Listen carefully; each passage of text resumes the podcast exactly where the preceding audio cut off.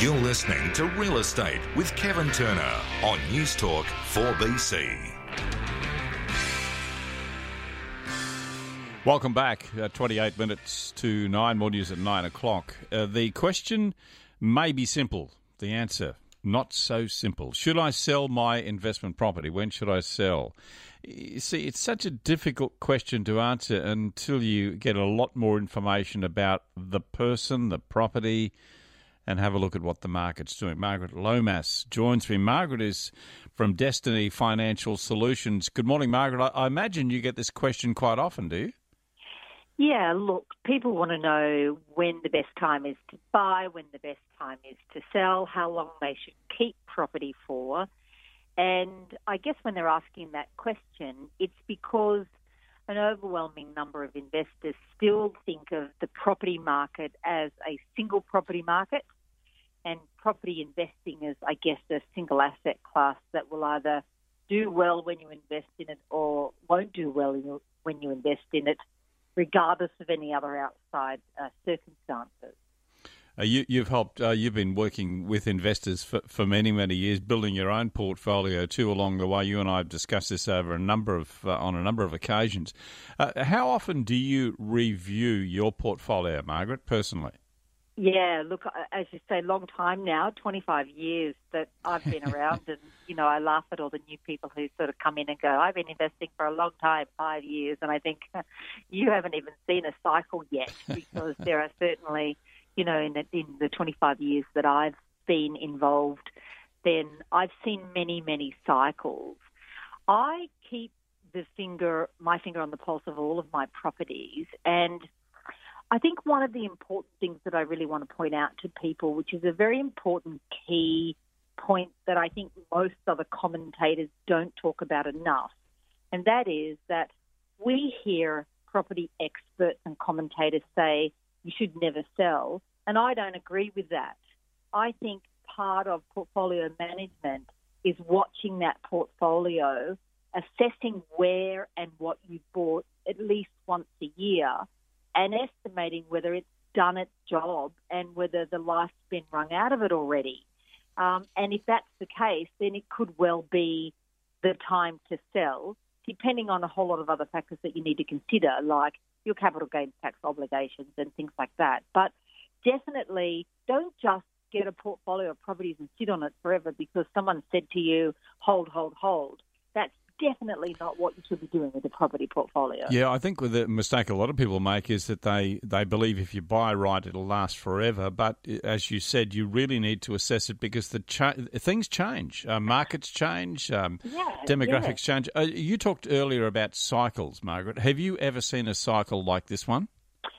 Okay, so let's get that clear as well. When you say, have I seen a cycle like this one, all property isn't being treated the same in this cycle. There are mm. some areas that are going gangbusters right now. I know. So yep. if I owned uh, an apartment in the inner city, well, I, I wouldn't own an apartment in the inner city because I wouldn't have bought one in the first place the last, you know, seven or eight years. It's been very clear that an inner city apartment in Sydney, Melbourne, and Brisbane hasn't been a good idea.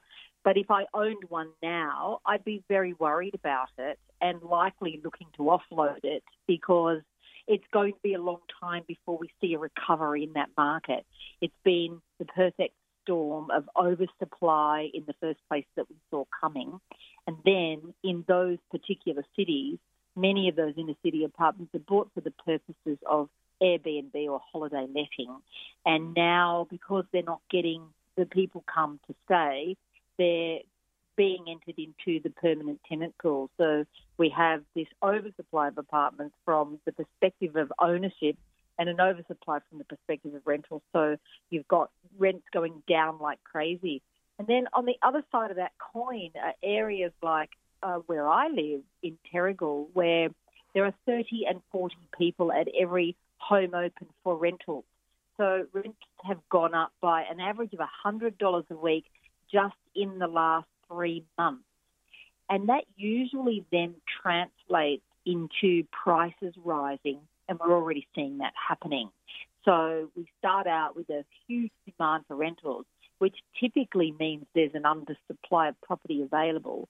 And that translates into an undersupply of properties available to buy as well, because some parts of where I live are still in that affordable price range, at least in New South Wales. So the six and seven hundred thousand dollar price range, but very quickly being pushed up through the eights and nine hundred. Yeah, I was, I was going to say the area that you're talking about, that uh, Terrigal, um, you know, beautiful coastal spots in New South Wales. They're, they're very, very popular. I was talking to an agent, uh, Central Coast, uh, New South Wales, yesterday. He was telling me that he's selling two, three, four million dollar properties, and they're lasting for about eight days on the market. They're, they're just turning Yeah. over so rapidly. But but I really want to focus away from those because they're not typically what you buy as an investor. So No, people who are buying the two, three, and four million dollar properties are doing one of two things. They're either migrating out of Sydney because they've realised that work from home is a very viable option, and they don't have to do that commute. Not that it's a I mean, by New South Wales standards, the commute from the Central Coast back to the city is an hour and a half in a, in a quite a nice train, so it's not that bad. Um, but they've either decided that they can live here, have that holiday lifestyle, and then you know have that every day, or they're buying the holiday home. There's a few of those sorts of things going on. But if we talk about the Central Coast, which has a wide range of properties, right from the you know four uh, late threes, early four hundred thousand dollar range, right through to the ten million dollar range, then the suburbs that are typically being the most affected and the ones that are growing right now are all of those ones in the sub $600,000 range because we're seeing people now getting into the market because they know that it's costing them more to rent than it is to buy.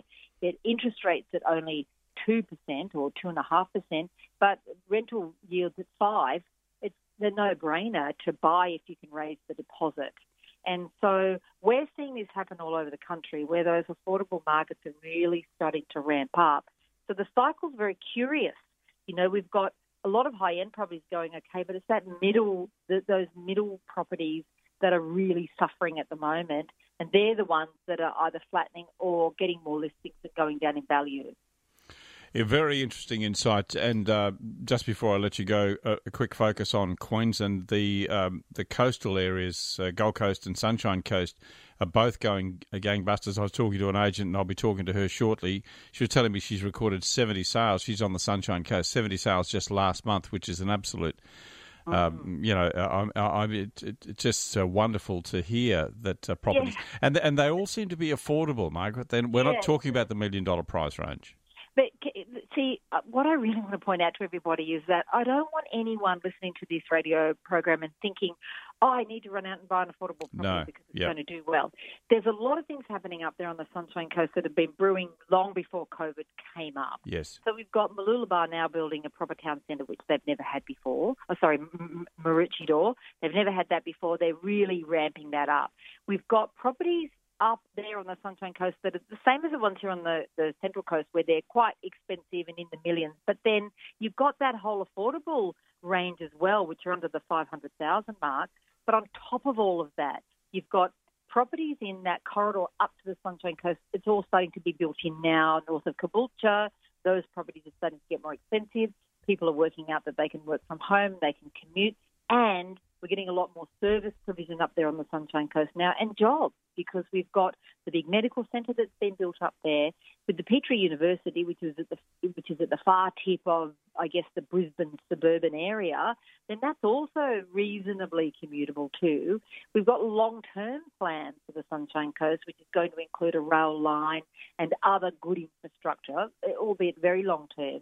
But what we can see happening is growth drivers occurring year on year for some years to come, making a buy on the Sunshine Coast one that's going to be good for a long time. Um, and back to the question you asked me right at the beginning, there are times to buy and times to sell. Now's the time to buy on the Sunshine Coast, but only in certain parts of the Sunshine Coast. Very good, Margaret. Thank you so much for your time. Always great talking to you. Margaret Lomas is from Destiny Financial Solutions. Margaret, thanks for your time. Enjoy your time in Terrigal. Beautiful part of the world. Uh, always do. thanks, Margaret. Thank you. Okay. It's coming up to 18 to 9 4BC after the break. We will take you to the Sunshine Coast, talk to the agent who's recorded 70 sales. I think she said 70 or might have been 75 sales last month. And uh, we'll have a look at some of the key areas in there. She'll give us some stats as well. That's up next 4BC. We are talking real estate.